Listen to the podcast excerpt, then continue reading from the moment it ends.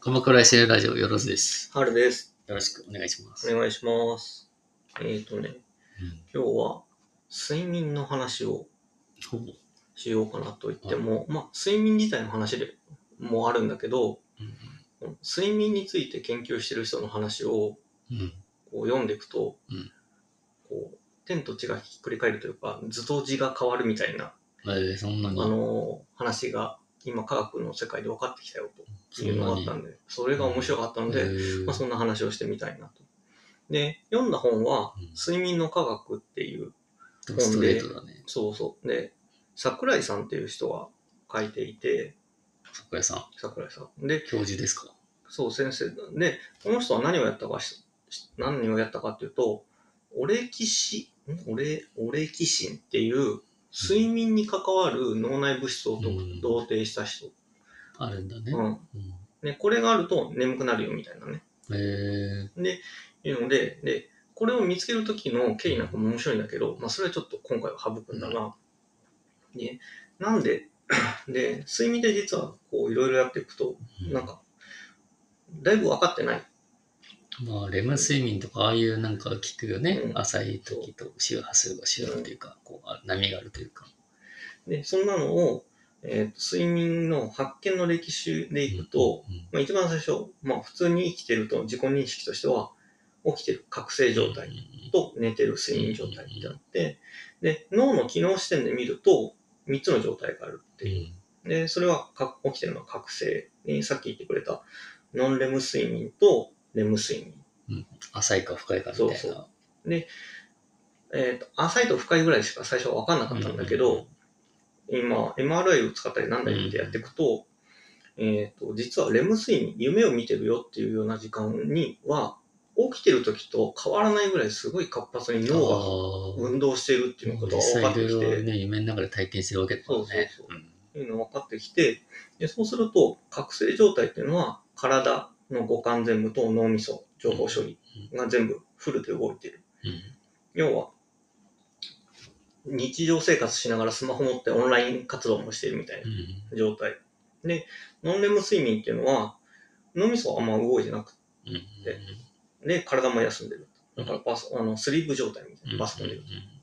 で、レム睡眠っていうのは、あの、脳はひたすらに動いてんだけど、体は動かなくて、逆に、あ、逆にというか、体と脳のあの接続を切ってるの、わざわざ。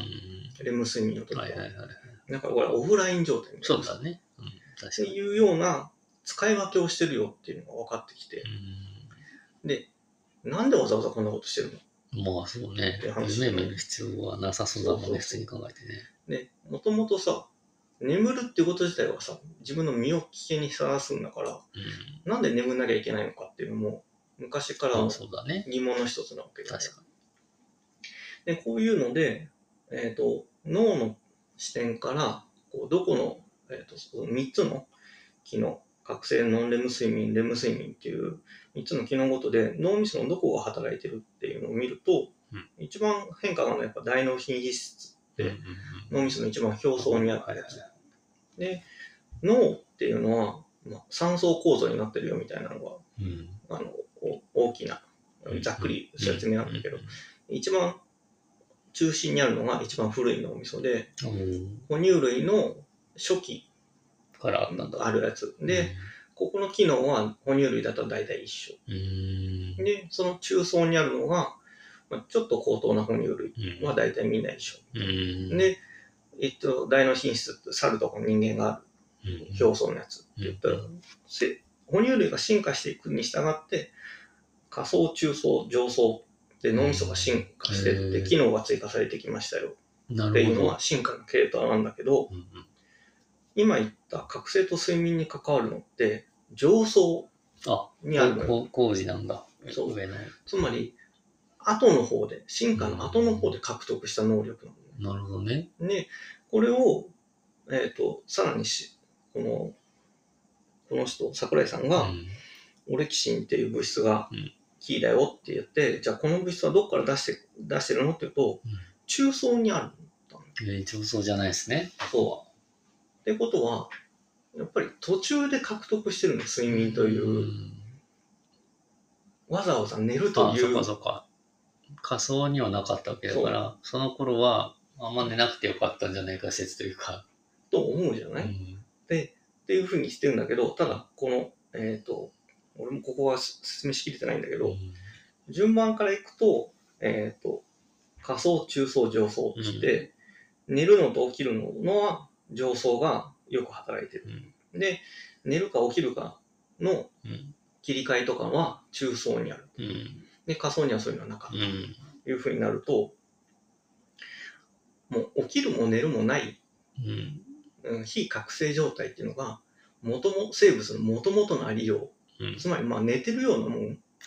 が生物の元々のありようで、進化の途中で、なんだか知らんけど、食って食われないために覚醒するっていううん。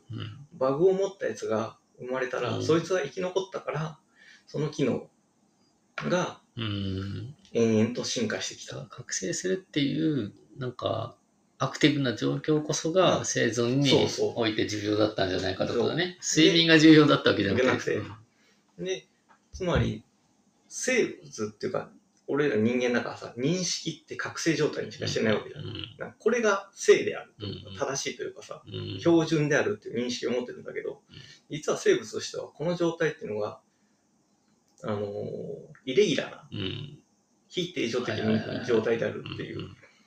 ん生物って、要は寝るわけでもなく、意識すらもない状態っていうので、、ただあるだけっていうのが、原始哺乳類であったかもしれないっていう。ただ時間を過ごしてるというかね。